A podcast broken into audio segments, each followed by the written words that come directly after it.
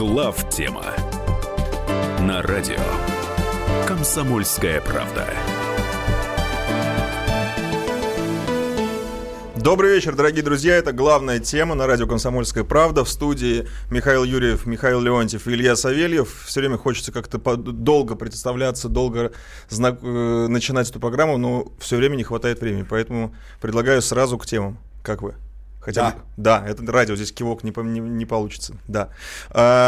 Мы приготовили действительно... Кивок у Леонтьева получился, просто он был не слышен в эфире. Это хорошо. Значит, артрита нет еще, это хорошо.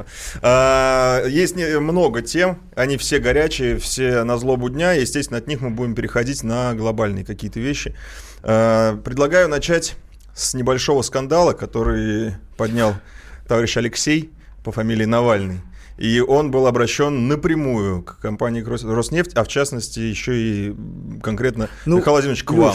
Я хотел бы для начала сказать, что я здесь, как правило, практически всегда выступаю как частное лицо, а не как представитель компании. Я считаю для себя обязанным отвечать на вопросы, касающиеся компании, тогда, когда это интересно, да, но в целом, чтобы не это самое напрямую, поэтому это не совсем напрямую, но все-таки я нагло использую. Еще почему хочу нагло использовать эфир радио КП, потому что в эфирах, которые очень живо раскручивали всю эту историю, значит, осадок от ложек, значит, они отрезают ту часть моей полемики с, значит, товарищем Навальным, которая им кажется, значит, не очень приятной для товарища Навального. Даже в одной из, значит, радиостанций меня обвинили в том, что я перехожу на личность. Я даже скажу специально в какой, в «Эхо Москвы». Я ничего против не имею, да, но просто, значит, это странно немножко прозвучало, потому что нежно любимый мной Леша Венедиктов так любит переходить на личность, так быстро это делает, что, грубо говоря, эти товарищи будут нас учить не ковырять в носу.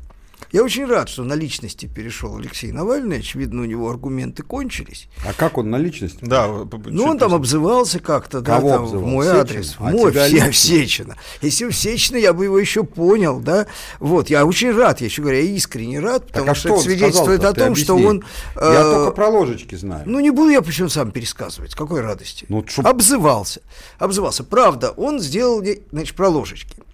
Начнем с того, что мне неинтересно, никому не интересно, я думаю, нормальным людям разбираться в том, что, значит, там Роснефть опубличила, как это, собственно, положено, закупку там некоторого набора, комплекта товаров для, значит, бизнес-джетов, там у нас есть эта функция и так далее, да, которые показались чрезвычайно дорогими для...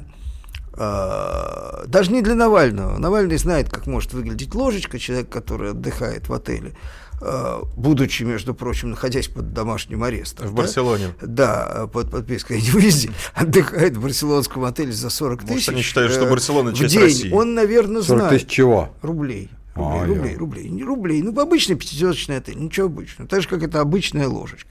Обычная серебряная брендовая ложечка, так дорогая. Даже дешево. 40 тысяч, да, то есть это не люкс. Я сейчас в Дубае гораздо больше плачу. Навальный экономит. Так он же аскет. Он же аскет.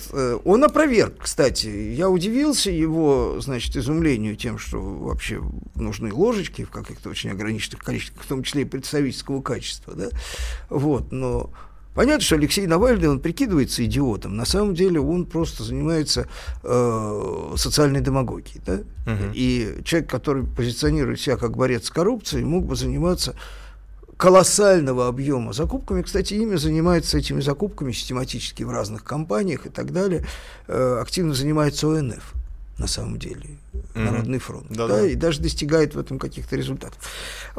И, кстати, между прочим, если бы кто-то обнаружил какие-то закупки неадекватные у нас, мы, может быть, ему даже благодарны были, там, когда речь идет действительно о возможных коррупционных схемах. Другое дело, что у нас мы сами обнаруживаем как-то, да, стараемся, если они очевидны, во всяком случае, это точно. Это невозможно. Они просто не попадут никуда, ни в какие сайты, потому что они будут обнаружены на стадии, да. Единственное, за что он зацепился, это за ложечку. ложечки, получается. Ну, понятно, да. Понятно. Вот этот разговор, что ложечка стоит 3 зарплаты, да. Да, мы живем в бедной стране, которая беднеет. 15 тысяч, да? 15 тысяч рублей – это не 3 зарплаты. Ну, я не знаю, какие зарплаты он считал. Да? Может, недельная? И корница стоит 83 тысячи рублей. Да, ну, и корница? Понимаете, да. Сейчас... Ну, так у меня дома есть одна и корница Фаберже, которая таки даже и не 3 зарплаты ну, как стоит. Она же не предмет первой необходимости. Мы не закупали, там не было закупки предметов первой необходимости. Это были предметы для неких достаточно узких целей. Дело даже не в этом. Дело в том, что... Значит, все это превращает вот так называемую борьбу коррупции в трэш, в чистый трэш, да? И, то есть есть предположение, которое снимает все обвинения с Алексея Навального, что он просто болван, да? Но как-то не очень, он слишком живучий и слишком хорошо живет. Дура не дура, да, а свои 25 рублей имеет, как в анекдоте. Вот. Я хотел бы просто уточнить одну вещь. В порядке продолжения и завершения этой дискуссии здесь пытались изобразить, именно потому что товарищи резали, значит, мои там личные инвективы в отношении майора Лёши, значит, они отрезали смысл, который заключался в том, что то, что покупка не состоялась, не значит, что мы не будем покупать ложечки, что мы испугались Навального. Наоборот, она означает, что наше предложение господину Навальному представить оптимальные ложечки, оно действует, да? Значит, еще раз повторю, Алексей Навальный официально опроверг факт, то есть не факт, а предположение мое, что он жрет руками. Он сказал, что он руками не жрет. При этом он никаким образом не опроверг, что он вытирается рукавом и гадит в углу. Из чего я делаю простое умозаключение, что, по всей видимости, мы имеем основание считать, что столовая посуда у, значит, господина Навального есть, и она может быть предложена в следующей итерации нам в качестве оптимальный вариант закупки. А вот на туалетные принадлежности и салфетки нам рассчитывать не приходится. Вот. Это мой натуральный цвет волос, как в том фильме. Ну, еще раз говорю, человек собирается в президенты России как вождь радикальной оппозиции. Не забудем, не простим, вопит он, да? Значит, и вот это вот у него выдается как борьба с коррупцией. Ну это несерьезно. Даже уже не очень смешно на самом деле. Ну, клоуны все, просто клоун. И я понимаю, что, значит, голодные, озлобленные массы могут, мы знаем в истории России примеры, когда можно возбудить было, там, нам уже вспомнили булочки Марии Антуанетты, вот, значит, разжигание социальной ненависти является инструментом, я не думаю, что и сможет воспользоваться Навальный, у него другая электоральная база, совсем другая, да, это его мечты, поднять народные массы. Слушай, хватит уже про ложечки. Ложечки не хватит. Я предлагаю из этой темы перетечь плавно в следующий, раз уж мы говорим. Какая плавно у нас через 1,5 минуты оставится перерыв. Куда мы перетечем за эти 1,5 минуты? За эти 1,5 минуты... Ты хотел к Гоголь-центру перетечь. Нет, Гоголь-центр – это не на 1,5 минуты. Да, с моей любовью к интеллигенции это не 1,5 минуты. К сожалению, в Гоголь-центр не успеем. Хочется про Навального сказать. Вот для меня жизнь проще. Навальный... Вот представьте себе слово, которое является хлестким обозначением мужчины нетрадиционной ориентации. Да, вот он это и есть. Поэтому, так сказать, это аргумент примерно на уровне, честно говоря, на уровне майора Лёши. Да, вот да и на здоровье, я не стесняюсь. С волками жить, по-волчьи выть. Ну да, Михаил Владимирович, это вот видите, на 10 минут растянул, а вы как-то вот уместились в 5 секунд. Действительно, так Михаил Зинович корпоративный руководитель, а я техасский нефтяник, сравнили, так сказать. Ну да, вам надо быстро отдавать команды, кричать. Я не руководитель, я менеджер. Менеджер, хорошо, но я никак. Ну что же, я предлагаю сделать небольшой анонс, что после паузы мы поговорим про ситуацию с Гоголь-центром, но, опять же, в глобальном разрезе. Да. А пока прервемся на небольшую паузу, и после нее обязательно вернемся, поэтому никуда не переключайтесь.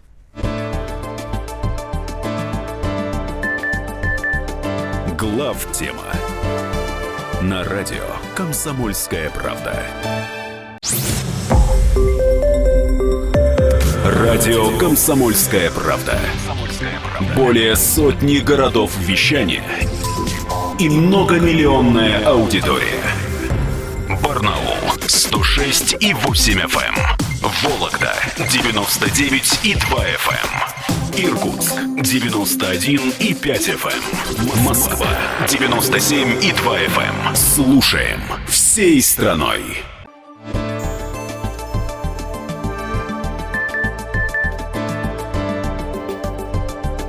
Главтема на радио «Комсомольская правда».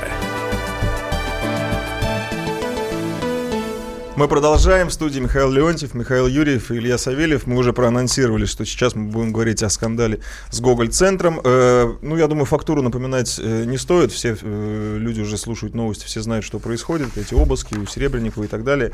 Что думаете? С кого начнем, Михаил Зинович? Наверное, с вас. Михаил Владимирович уже высказался. Да, я люблю интеллигенцию, поэтому с меня, да.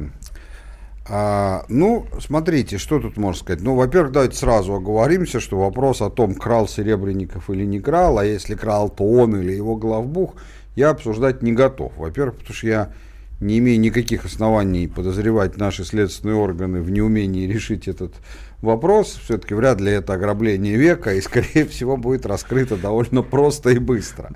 Достаточно. Выделено 216 миллионов, говорят, что хищение на 200. То есть, мне кажется... Смотрите, молодцы какие. 16 миллионов-то на дело потратили. Кремний, да, гвозди бы делать из этих людей. Да. То есть, это я обсуждать не готов. Виноват, кто виноват, вор должен сидеть в тюрьме, а честный человек должен гулять на свободе. К кому из них конкретно, из этих двух категорий, судом будет, вообще будет отнесен этот Серебренников? Ну, следствием начинает. Ну, сначала следствие. Во всяком случае, на сегодняшний момент, слушай, против Серебренникова никаких обвинений не выдвигается. Да, к сожалению, не выдвигается, ну, да. Так сказать, это вопрос вкусовой.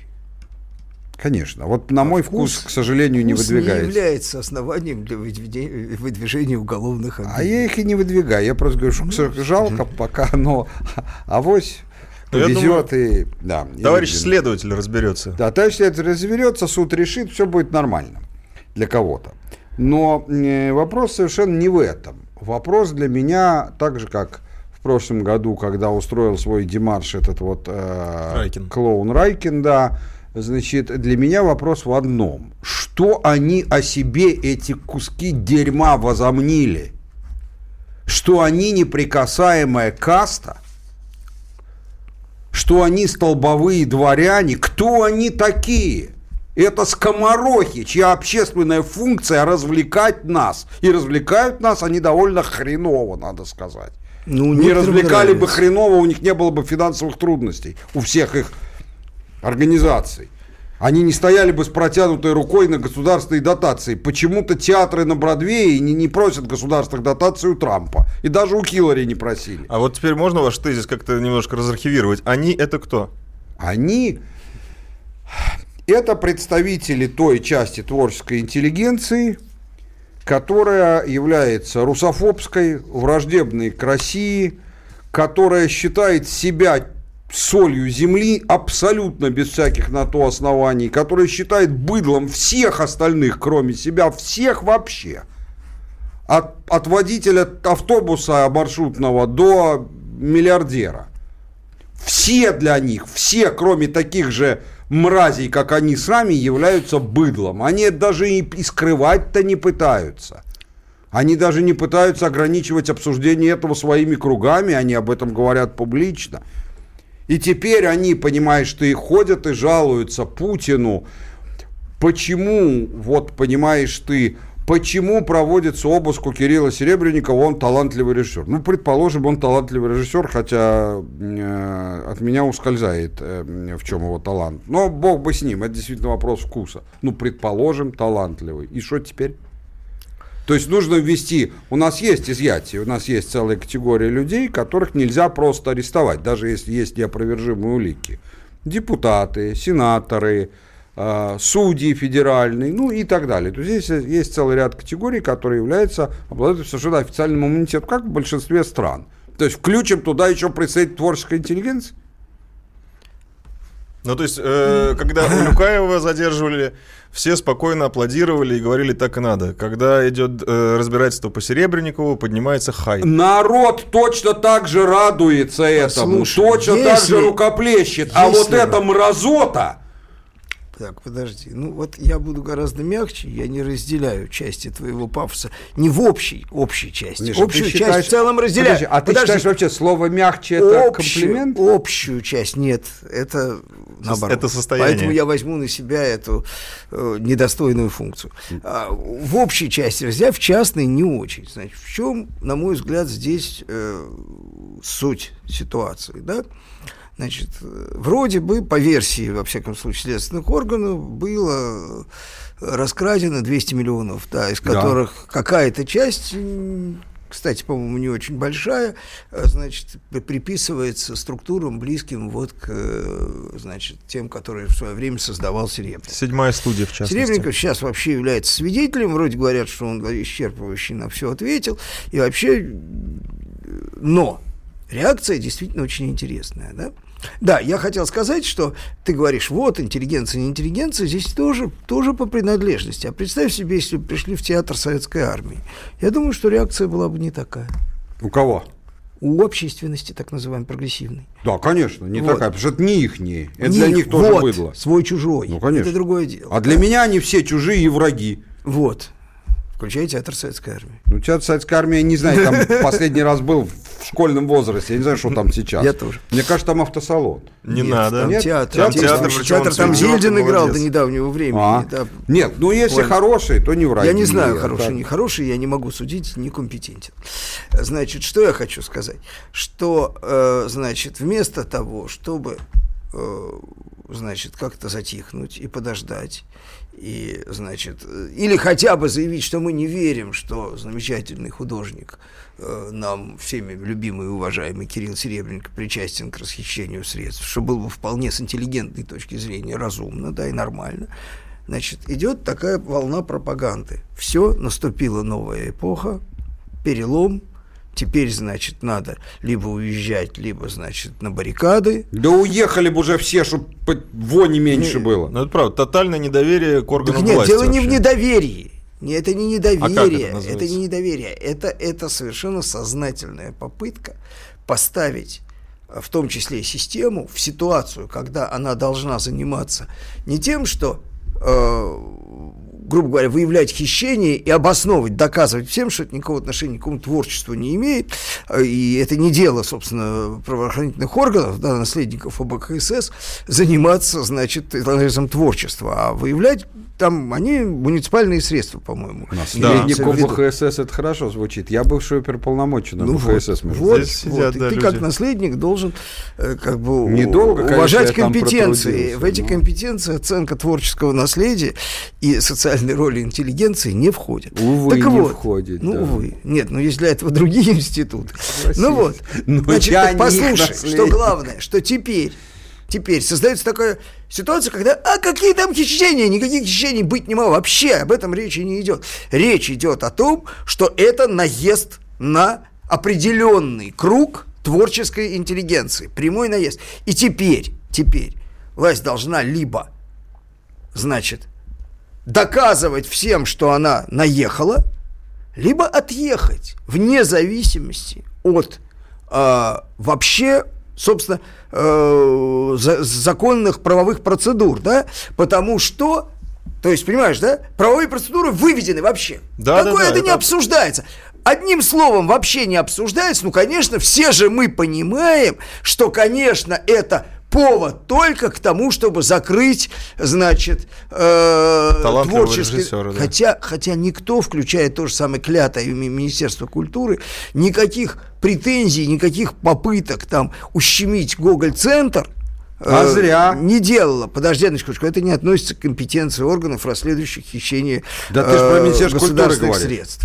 в данном случае. Подожди, это сейчас не обсуждается. Ты как творческая интеллигенция, а я хочу и обсуждаю. Получается, Миш, что ты объективно, да, нет, ты имеешь право, но ты объективно льешь воду на мельницу демагогов, которые пытаются вместо того, чтобы отделить мух от котлет, специально смешать. Я бы с удовольствием налил бы им не воду, а другую жидкость, и не на мельницу, а прямо им на голову. Михаил Зинович прям... Каждый раз у него есть действие на их действие, контрдействие. Твоя полемическая техника, она носит неизбирательный характер, хочу тебе сказать. Не знаю, избирательно. Это да, вот это называется неизбирательное применение. По площадям. Все дело в том... Там же есть мирное население на этой площади. Очень мало. В том-то и дело, в этом вся проблема, что обычно интеллигенция бывает разная. Вот в той же Америке, да, всегда было. Интеллигенция бывает разная, какая-то патриотическая, какая-то отморожена, леволиберальная, какая-то разная. И как-то это компенсируется. Проблема сегодняшней нашей страны, что у нас так сложилось, что подавляющая часть этой интеллигенции является мразотой, которую надо бы просто в дерьме утопить. И без спасательного круга, я так понимаю.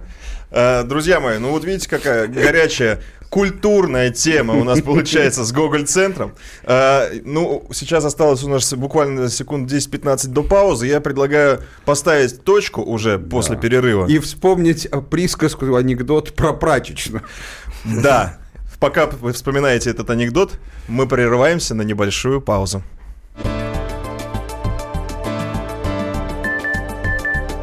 Главтема на радио «Комсомольская правда».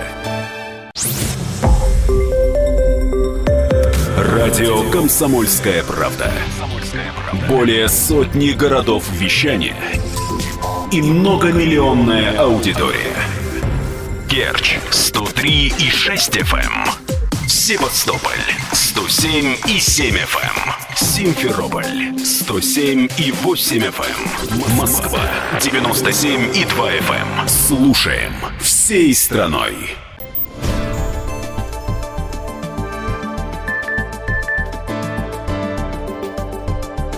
Главтема на радио «Комсомольская правда».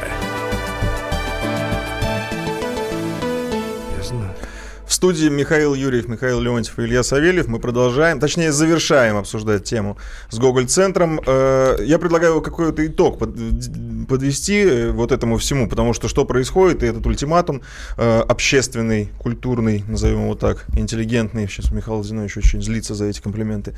Ну, действительно, это действительно ультиматум. Еще раз говорю, этот ультиматум, вот да, он ставит даже не власть, а правоохранительную систему перед выбором.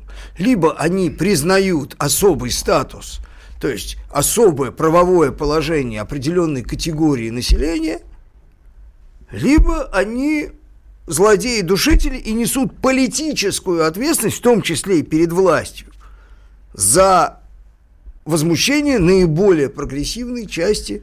Они же на самом деле ведь объективно подставляют того же Серебренникова. Потому что давайте представим себе, что Серебренников не имеет никакого отношения к хищению. Они его так любят. Они его просто гвоздями присобачивают к этой ситуации, чтобы он, не дай Боже, не мог от нее дистанцироваться. Да? Там бухгалтера, условно говоря, обвинили, а Серебренникова нет. Нет, ребята, нет. Вот вместе. И на самом деле они абсолютно заинтересованы в том, чтобы его упаковали. Они мечтают об этом. Они готовы топить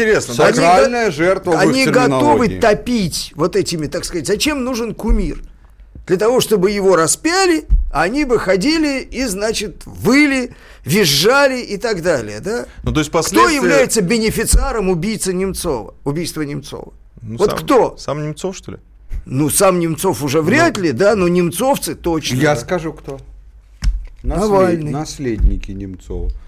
Ну, это в прямом смысле слова. Ну, не надо. Что значит не надо? Я четко ответил на твой вопрос. Наследники... Я не сказал, кто заинтересован, я сказал, кто бенефициар. Нет, ну, давайте Немцова сейчас... Я имею в виду политический бенефициар. Немцова сюда не будем приплетать, но вообще последствия... Это совершенно одного поля действия, да? Действие одного поля. Я просто вот про конкретную ситуацию. Последствия для правоохранительных органов, для власти, они все равно будут мучительные. Да никакие они не будут. Но если допустим, что Серебренников каким-то образом был причастен к этому и окажется последствием. Последствия общения власти с нашим креативным сословием всегда мучительны. Они мучительны по определению. Да, но это только нынешней власти. У нас бывали власти, которые намного эффективнее общались с творческой интеллигенцией. А вот, кстати, Михаил Зинович, вам вопрос. Что бы сделать, чтобы это общение и эта интеллигенция, ну, соответствовала вашим представлениям о том, какая она должна быть? Ты знаешь, на самом деле, я бы сказал так. Как ни странно, первое, что надо сделать, хотя, казалось бы, это чисто либеральная мера, надо прекратить в том виде, в каком это есть сейчас, господдержку так называемого искусства. Так загинет же все.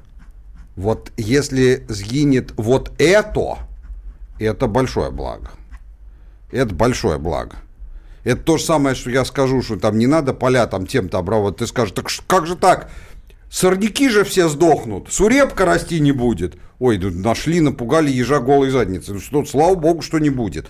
На мой взгляд, все, что вытекает из вот этих вот, из среды вот этой вот мерзкой интеллигенции нашей, все это по определению дерьмо. Вредоносно опасные вещи для народа, для государства, для всего. Для общественной морали, для совести. Ну, а я понимаю, что я использую слова, которые этой публике, в принципе, в ее лексиконе отсутствуют. Но я не к ней обращаюсь. То есть вы хотите рынок ввести, грубо говоря, в культурной сфере? Я хочу сделать рыночные так. Отношения. Я хочу, чтобы государство оказывала поддержку искусству гораздо более точечную, оказывала ее не исходя из художественных достоинств того или иного автора или того или иного произведения, потому что государственная машина принципиально не в состоянии оценить это, так же, как государственная машина не умеет оценивать выгодность того или иного коммерческого проекта. Не ее дело, для этого есть другие в обществе институты, которые это умеют делать. Ты хочешь сказать, что государство должно осуществлять культурную политику? Только, да? Конечно. То есть оно должно сказать, я хочу поддерживать семью, к примеру. Вот я так решил. Почему я так решил? Я неважно, процедурно ответить. Потому что за это проголосовал федеральное собрание. Или там референдум был. Я хочу поддерживать семью. Семью с детьми, там, с верностью и так далее. Вот я буду поддерживать, это не значит, что дам деньги на весь спектакль. Поддерживать военно-патриотическое воспитание. Я буду поддерживать любые произведения, в которых, помимо прочего, это не обязательно, что они должны быть только про это, будет присутствовать в безусловном положительном плане семейные ценности. И в этом случае я буду поддерживать независимо от того, театр Советской Армии сделал этот спектакль или Серебренников. Но если спектакль говорит о том, что гомосятина лучше семьи, я его поддерживать не буду, даже если он из государственного театра будет исходить.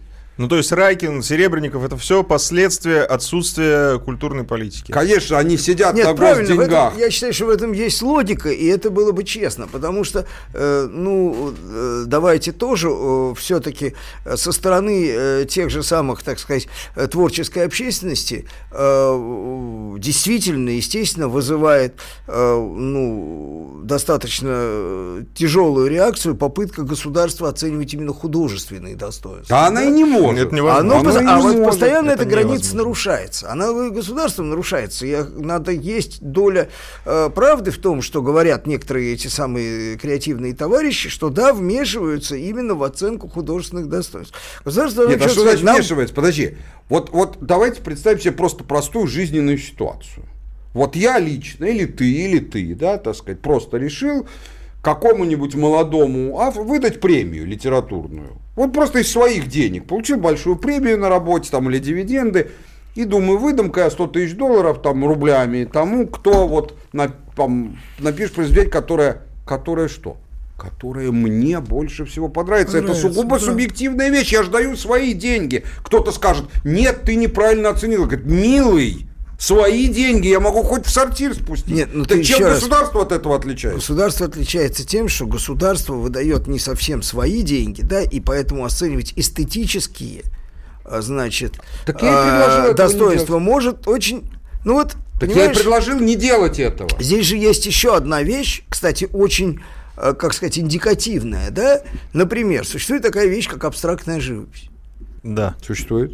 Более того, народу существует очень, да, очень талантливая, очень талантливая абстрактная живопись. Ну или вообще там, будем говорить, современное искусство, так сказать, изобразительное. Нет, да? Пока я что-то не слышал, чтобы государство поддерживало каким-то образом, например, не поддерживает живопись. Почему? А потому что оно не считает ее социально значимой, да?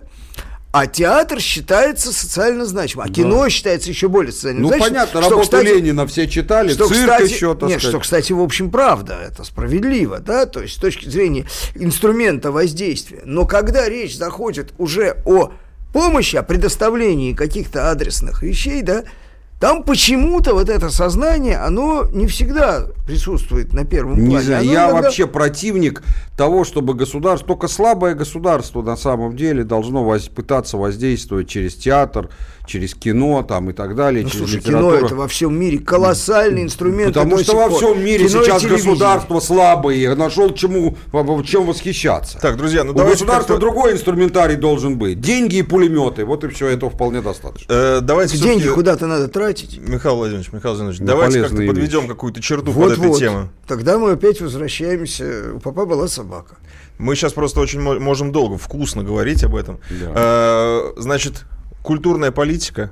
Да. Это я сейчас возвращаюсь к вопросу, культурная что делать. Культурная политика, отсутствие траты денег налогоплательщиков на поддержание вот этих вот лиц странных ориентации во всех смыслах, так сказать, и прочие еще и это государство. Да. Я бы еще раз, в очередной раз заметил, что мы вот в рамках этого, уводя дискурс в эту сторону, тоже, опять же, объективно поддерживаем те манипуляции, которые креативное сообщество пытается вокруг этого дела совершить. То есть взять и изобразить, в общем-то, расследование хищений, никаких признаков на сегодняшний момент, может, они появятся, но вы, пожалуйста, их предъявите. Вы скажите, вот по таким-то, таким-то косвенным или прямым основаниям мы видим, что это не расследование хищений, а преследование... Миш, я тебя не понимаю. Ты говоришь, предъявите. Кто предъявите? Почему государство вообще должно по этим вопросам слушать вот государство? Эту вот мразоту? Да, общественность. Еще. У нас есть прокуратура, которая следит за соблюдением законности, есть полномочный правам человека, вот пусть они, а вот этих я слушать считаю пинками под зад их прогонять. Я категорически возмущаюсь, как гражданин, тем, что вот этот вот, значит, этого... не знаю, как деликатно сказать, который как раз жаловался на это, когда Путин его награждал орденом за заслуги перед Отечеством 4-й степени. У меня есть такой орден, хочется в сортир его выкинуть после того, как им награждаются такие же люди. Я предлагаю наших слушателей подключиться к нашей дискуссии. 8 800 200 ровно 9702, это наш телефон в студию. И WhatsApp, Viber, плюс 7 967 200 ровно 9702. Мне кажется, неожиданно, кстати, в дискуссии оказалась достаточно горячей. Позиция у наших. Какая она не горячая. Да вы что? И вообще даже и не дискуссия. Обратить внимание просто на нюансы. Леонтьев вспомнил, что блаженный миротворцы. На нюансы. Все-таки.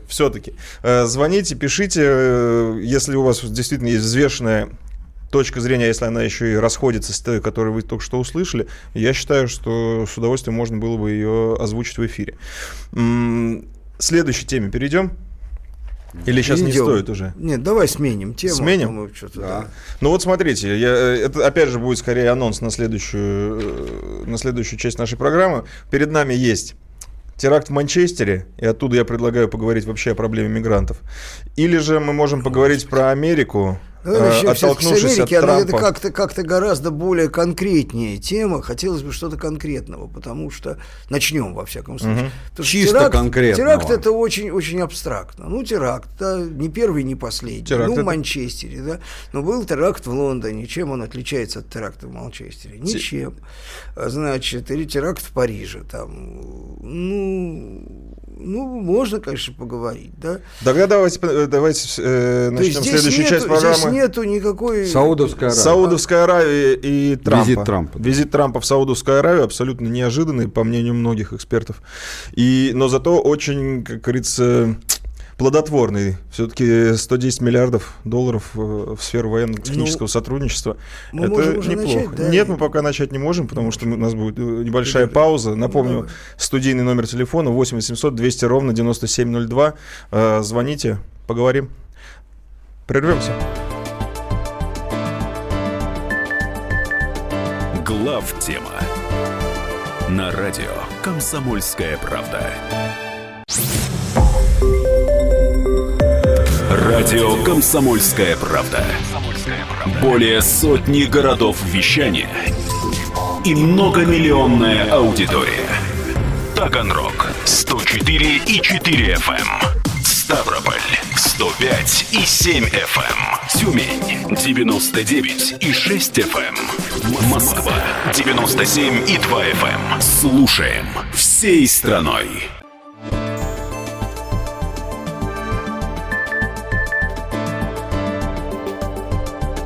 Главтема на радио «Комсомольская правда».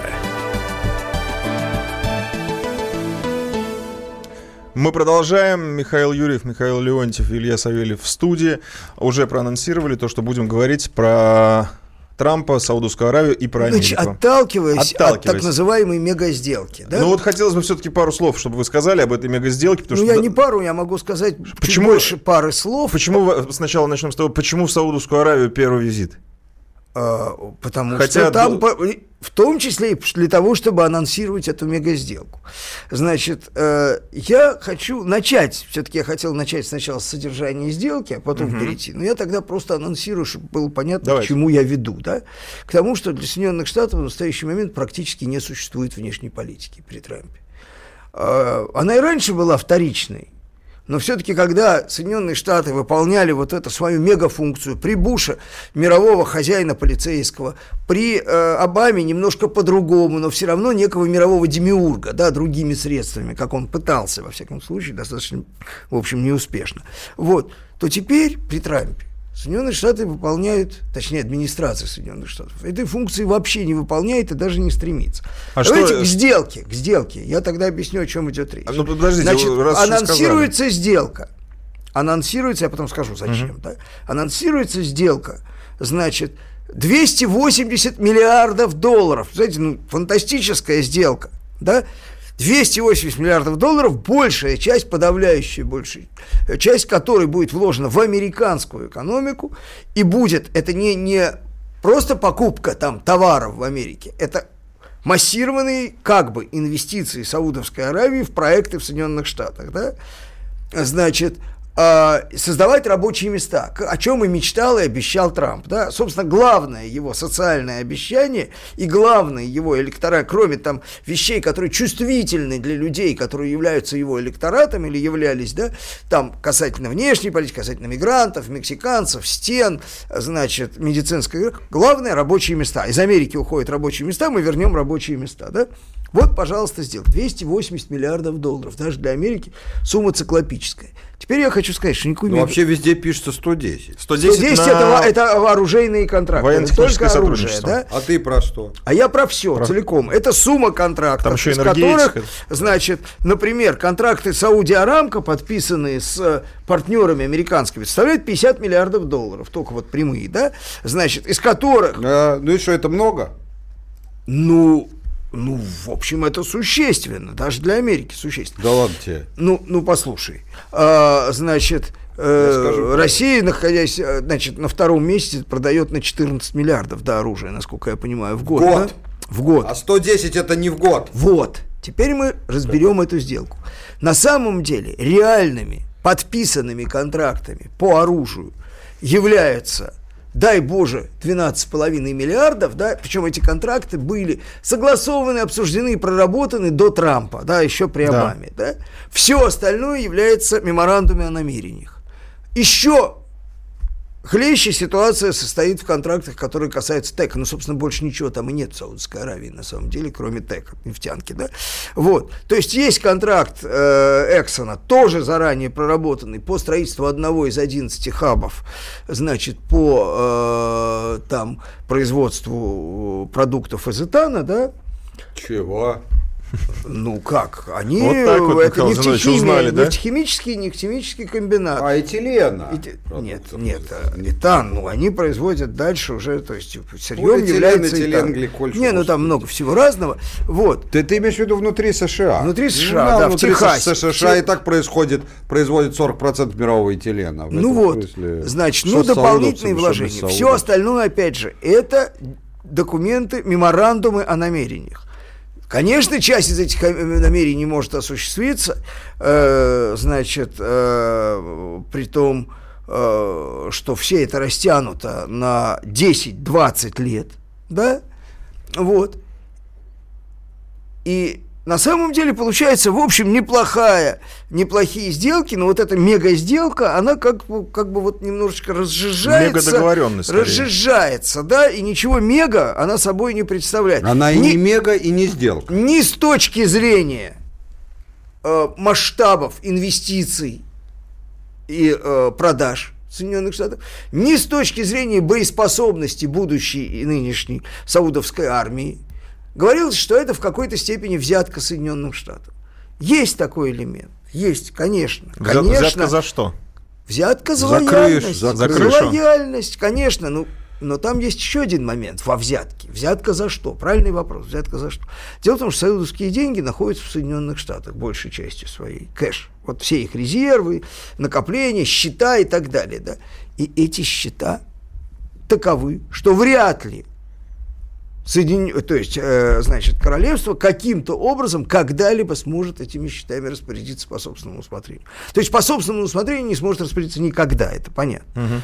Но оно хочет хотя бы распорядиться более или менее по усмотрению Соединенных Штатов, получив от этого что-то себе, да? Потому что в Соединенных Штатах признаны уже и приняты к производству частные иски по отношению к Саудовской Аравии, связанные с 11 сентября. И по этим частным искам все эти средства находятся под прямой угрозой. Да? Отменить их никто не может. Судья обеспечительную меру вынесет, и все. Можно совершать некие манипуляции, полуадминистративного характера для того, чтобы не запускать это все. Да? Это нельзя никаким образом заделить в современных Соединенных Штатах. Да? Поэтому это такая очень я бы сказал, довольно двуличная сделка. С одной стороны, Трамп покупает колоссальный пиар. Какие-то просто рабочие места, какие-то действительно, вот не ужас, как в анекдоте, да? Угу. Вот. А с другой стороны, саудиты тоже как бы добиваются отсрочки приговора, можно сказать, да? И считать это каким-то мега-альянсом на основании мега-сделки, как многие... Иранцы, понятно, почему об этом говорят. Им надо всех пугать, да? Они говорят, что сделка на 450 миллиардов, я слышал в иранских случаях. Откуда они взяли 450, вообще непонятно, да? И что Саудовская Аравия продала себя Соединенным Штатам ради... Да, их можно понять. Это их политический пиар тоже. Теперь возвращаясь, откуда и зачем. Зачем нужны... Вот Обама таких вещей не мог сделать, да, по разным причинам. По одной простой причине. Ничего, кроме внутренней политики, для Трампа и для его оппонентов не существует. Никакой России, кстати, и никакой российской угрозы реального фактора политического в Соединенных Штатах нет. Это жупел. Это есть мизансцена, на которой разыгрывается натуральная холодная война в Соединенных Штатах. То есть с нами, но она не с нами. Я повторю фразу, которую я уже сформулировал в другом месте, что в холодной войне с нами Соединенным Штатам не до нас. Им не до нас. У них действительно степень взаимного озверения, раздуваемая СМИ до колоссальных масштабов, до масштаба паранойи, истерии, да, такова, что Соединенные Штаты так могут, в принципе, дойти до гражданской войны. И пока они играют в импичмент, говорить о гражданской войне довольно сложно. Но когда они начнут заниматься импичментом, а есть все основания считать, что они начнут им заниматься, да, электорат Трампа – это люди, которые менее всего психологически, морально и физически готовы к импичменту своего Трампа. Да? И у них есть оружие. Да. В большинстве своем. Штаты это вооруженный народ. И хочу заметить, что вот эти реднеки, вот эта простая серединная Америка белая, это наиболее вооруженная часть вооруженного народа. А вот насколько сильна, кстати, машина пропаганды в США, потому что вся она работает сейчас против Трампа, насколько я понимаю. Не вся, но в большинстве своем. И мне кажется, что психика психика человеческая не может противостоять такому напору. Может. Может, думаете? Психика... То есть, если начнется реальный движ, импичмент и так далее. Во-первых, не забывай, что по Америке, по разным штатам триумфальными шагами все больше и больше идет процесс легализации марихуаны. Это мощнейшее противоядие против любой пропаганды. То есть там уже будет импичмент, не импичмент, главное мороженое послать. Главное, да, забить снаряд в пушку, да, туго, так сказать. Короче, я частично с Мишей соглашусь во многом. Хочу добавить, что, во-первых, поймем, что оружейные сделки страну размером, экономику размером с Америку вообще не могут способствовать сильно росту ее экономики. Просто весь оружейный рынок мира таков, что если вся Америка бы его снабжала, для американской экономики это капля в море. Значит, даже Путин сказал, что наш сельскохозяйственный экспорт там стал сопоставим, например, с оружейным. Так? Да, он, мне даже кажется, его превысил. Превысил. Значит, да, при этом... Воевать люди будут всегда, но жрать они тоже будут всегда. Что касается сделок, которые другие сказал Миша, с ТЭКом, про это я знаю достаточно много, особенно про производство продуктов из этана. Значит, я думаю, что мы это сделаем уже после перерыва, а пока анонсирую, скажу, что это тоже ни о чем. Тоже ни о чем. Ну, теперь становится хоть немножечко ситуация понятна. То есть вся эта сделка и все, что происходит за пределами США, это все последствия их внутренней политики. 100%. Вообще ничего их сейчас, кроме внутренней политики, не суть. Если люди не знают, как они завтра выживут, причем не просто там Трамп. То есть Миша хочет сказать, что там конкретно... не может быть ничего, кроме последствий. Там же отстреливают людей, которые занимаются этой внешней политикой, так называемой. Главтема. На радио «Комсомольская правда». Радио «Комсомольская правда». Более сотни городов вещания и многомиллионная аудитория. Хабаровск 88,3 FM. Челябинск 95,3 FM. Барнаул 106,8 FM. Москва 97,2 FM. Слушаем всей страной.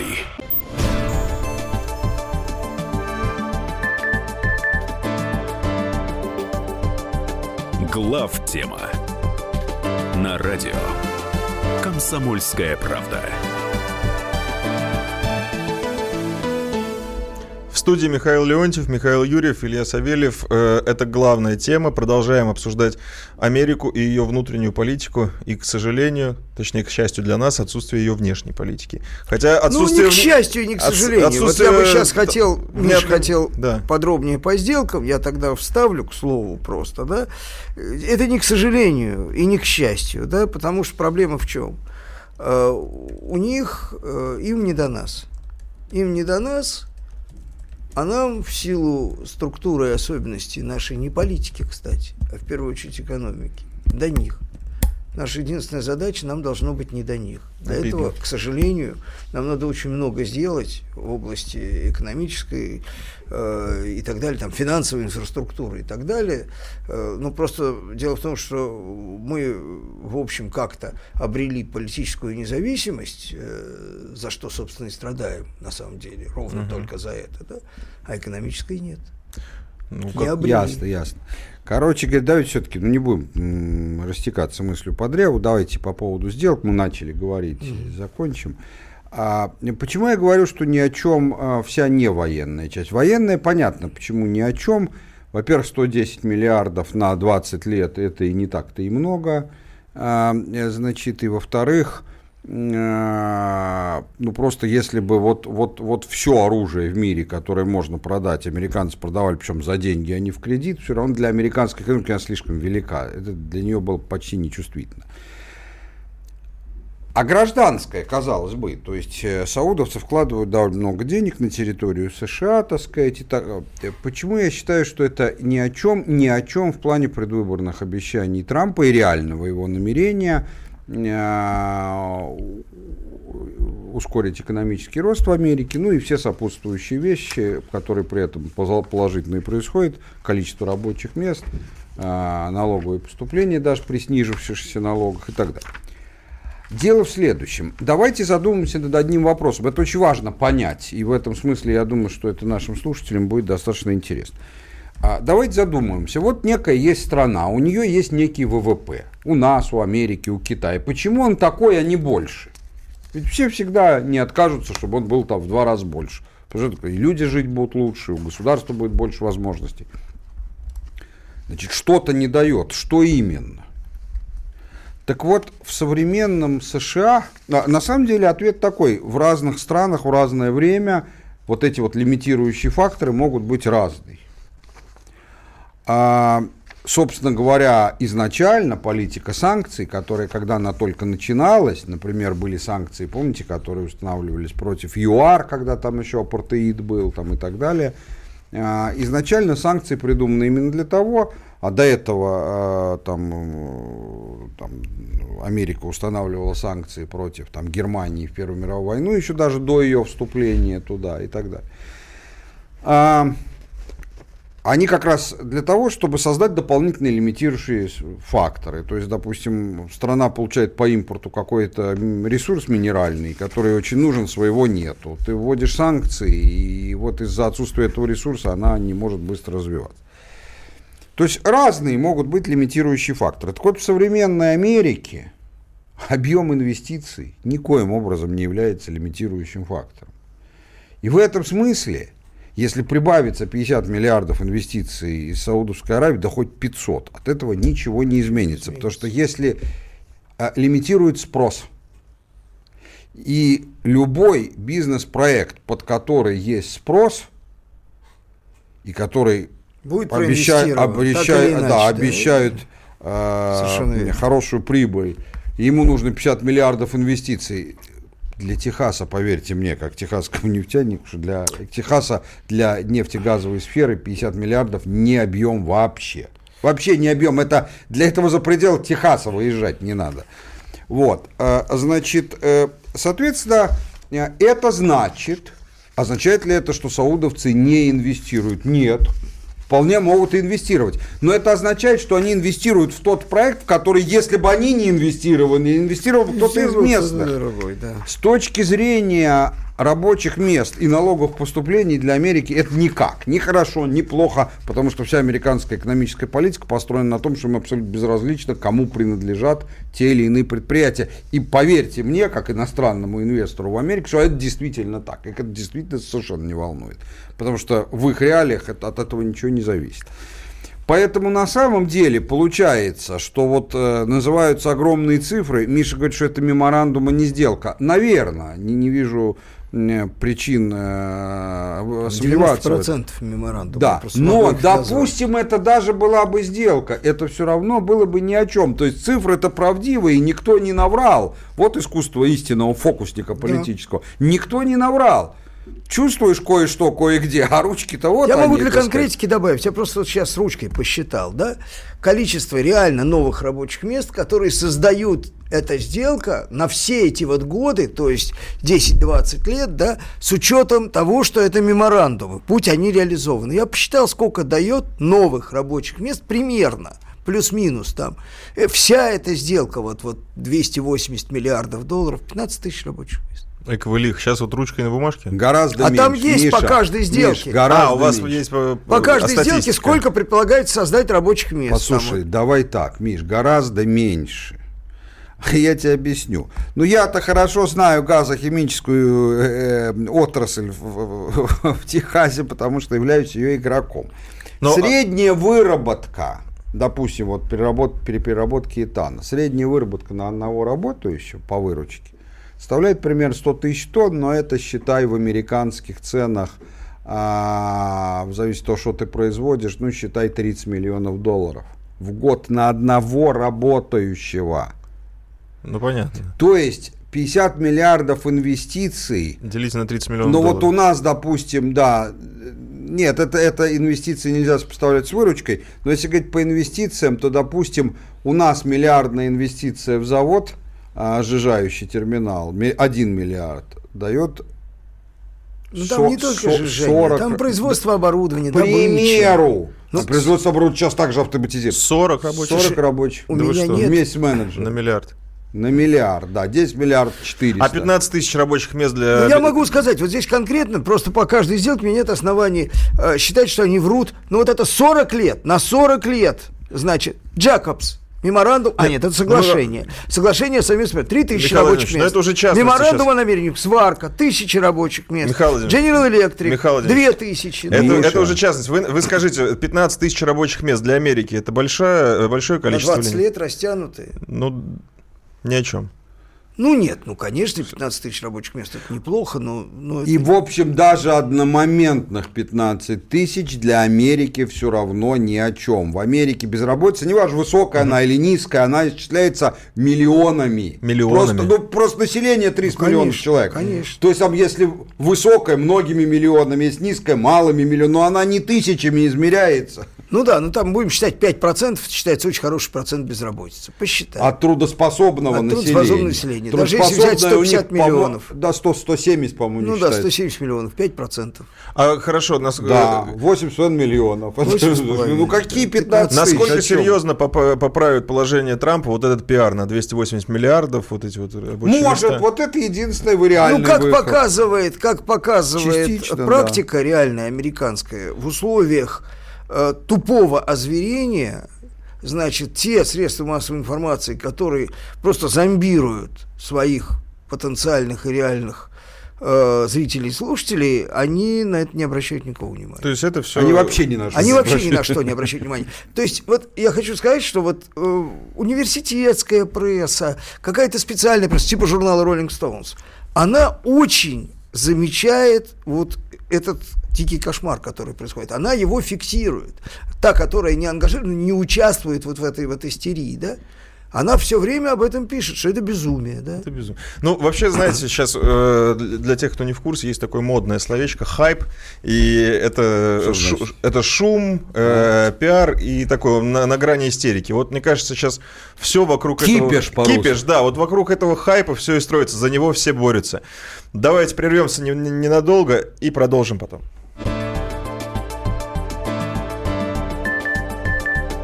Главтема. На радио «Комсомольская правда». Радио «Комсомольская правда». Более сотни городов вещания и многомиллионная аудитория. Челябинск 95 и 3 FM. Керчь 103 и 6 FM. Красноярск 107 и 1 FM. Москва 97 и 2 FM. Слушаем всей страной.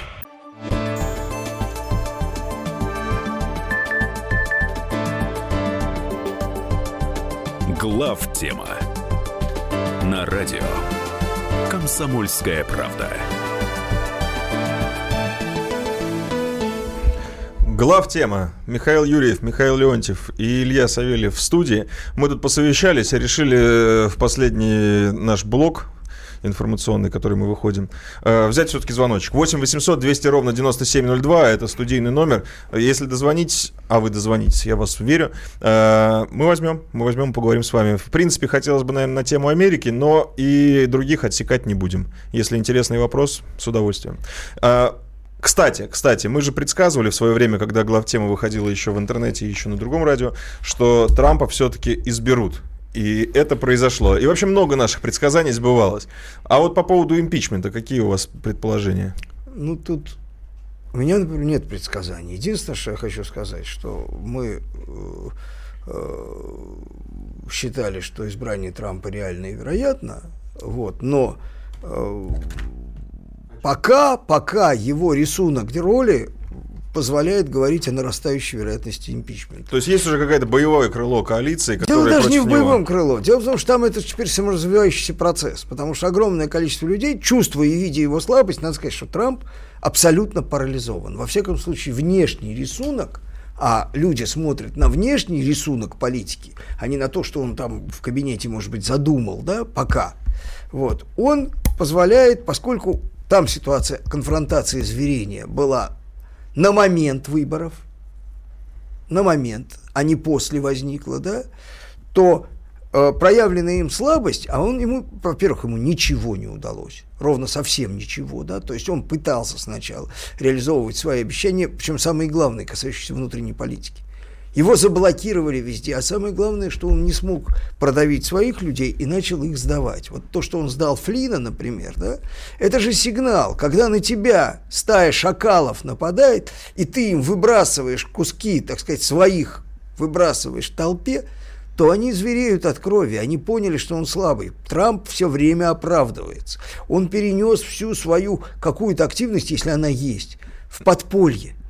А какая у него, кстати, какие у него рычаги противодействия вот этому всему? Ну, на самом деле, с самого начала мы об этом говорили, рычагов у него очень мало, потому что американская политика, американская политическая система построена так, что у президента огромное количество публичных, таких, как бы, как сказать, презентационных функций, но он очень ограничен в проведении политики. И когда он идет свиньей, командой, опираясь на, даже, может быть, не на всю элиту, но значительную часть элиты, он как бы реализует себя и выглядит очень представительно. А когда он идет против ветра, ну, да, делает что-то, в лицо попадает, то он оказывается вот в этом самом ингредиенте. У нас есть звонок, это Геннадий из Ставрополя, вроде как по Америке. Геннадий.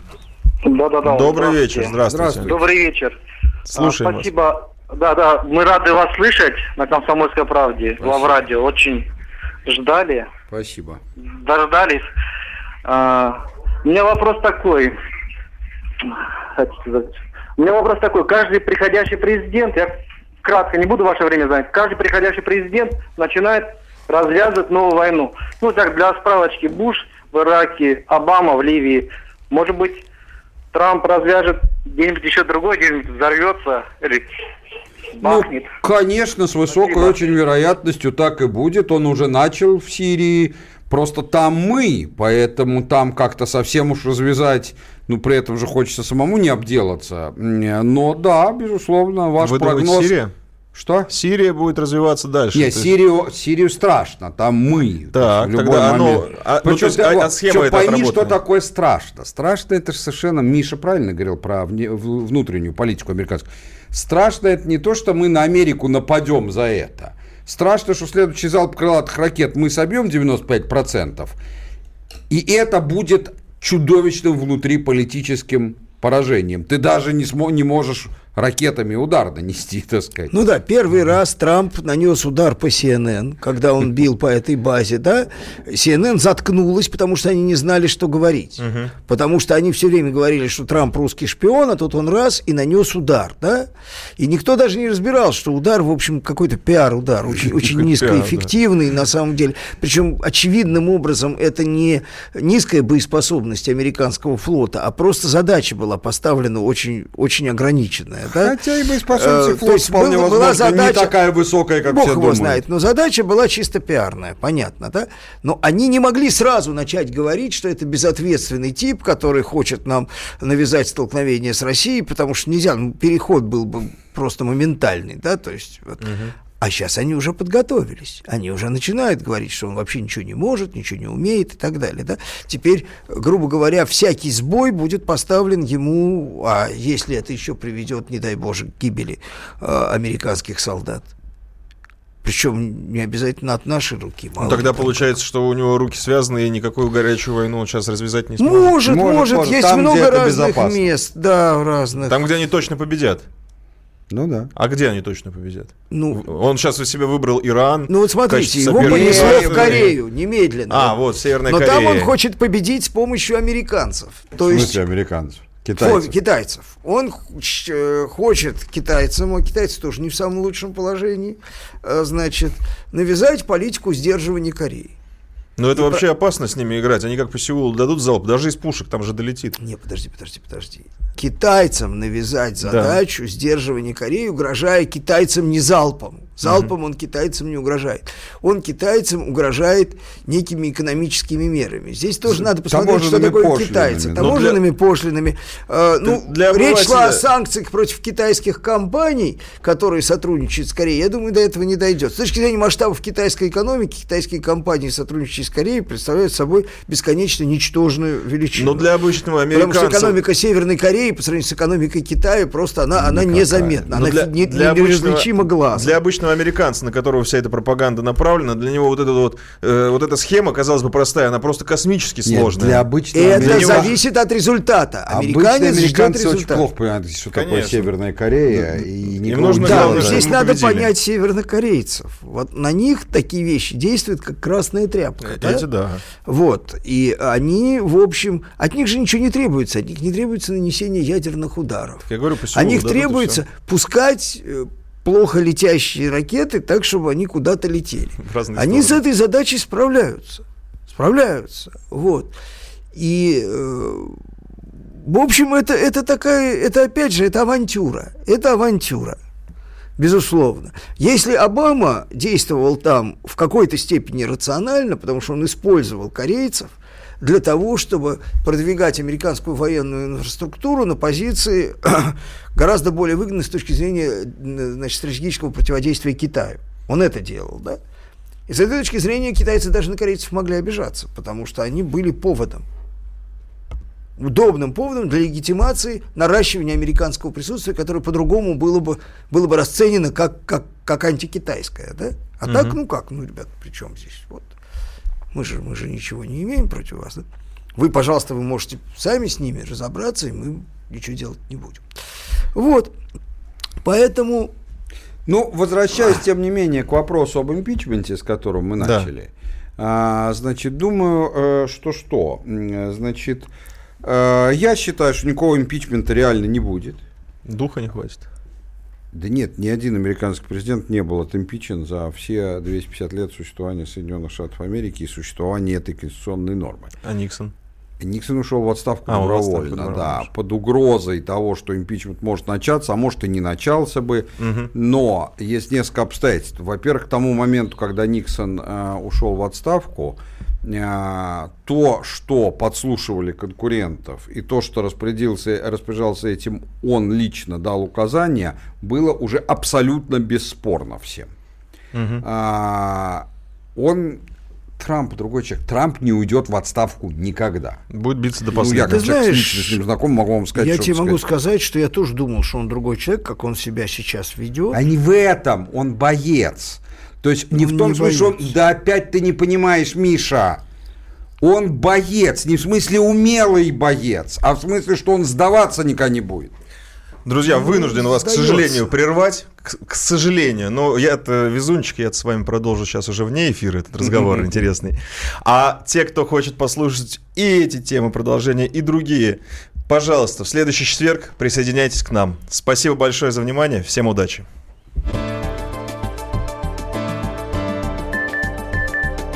Главтема на радио «Комсомольская правда».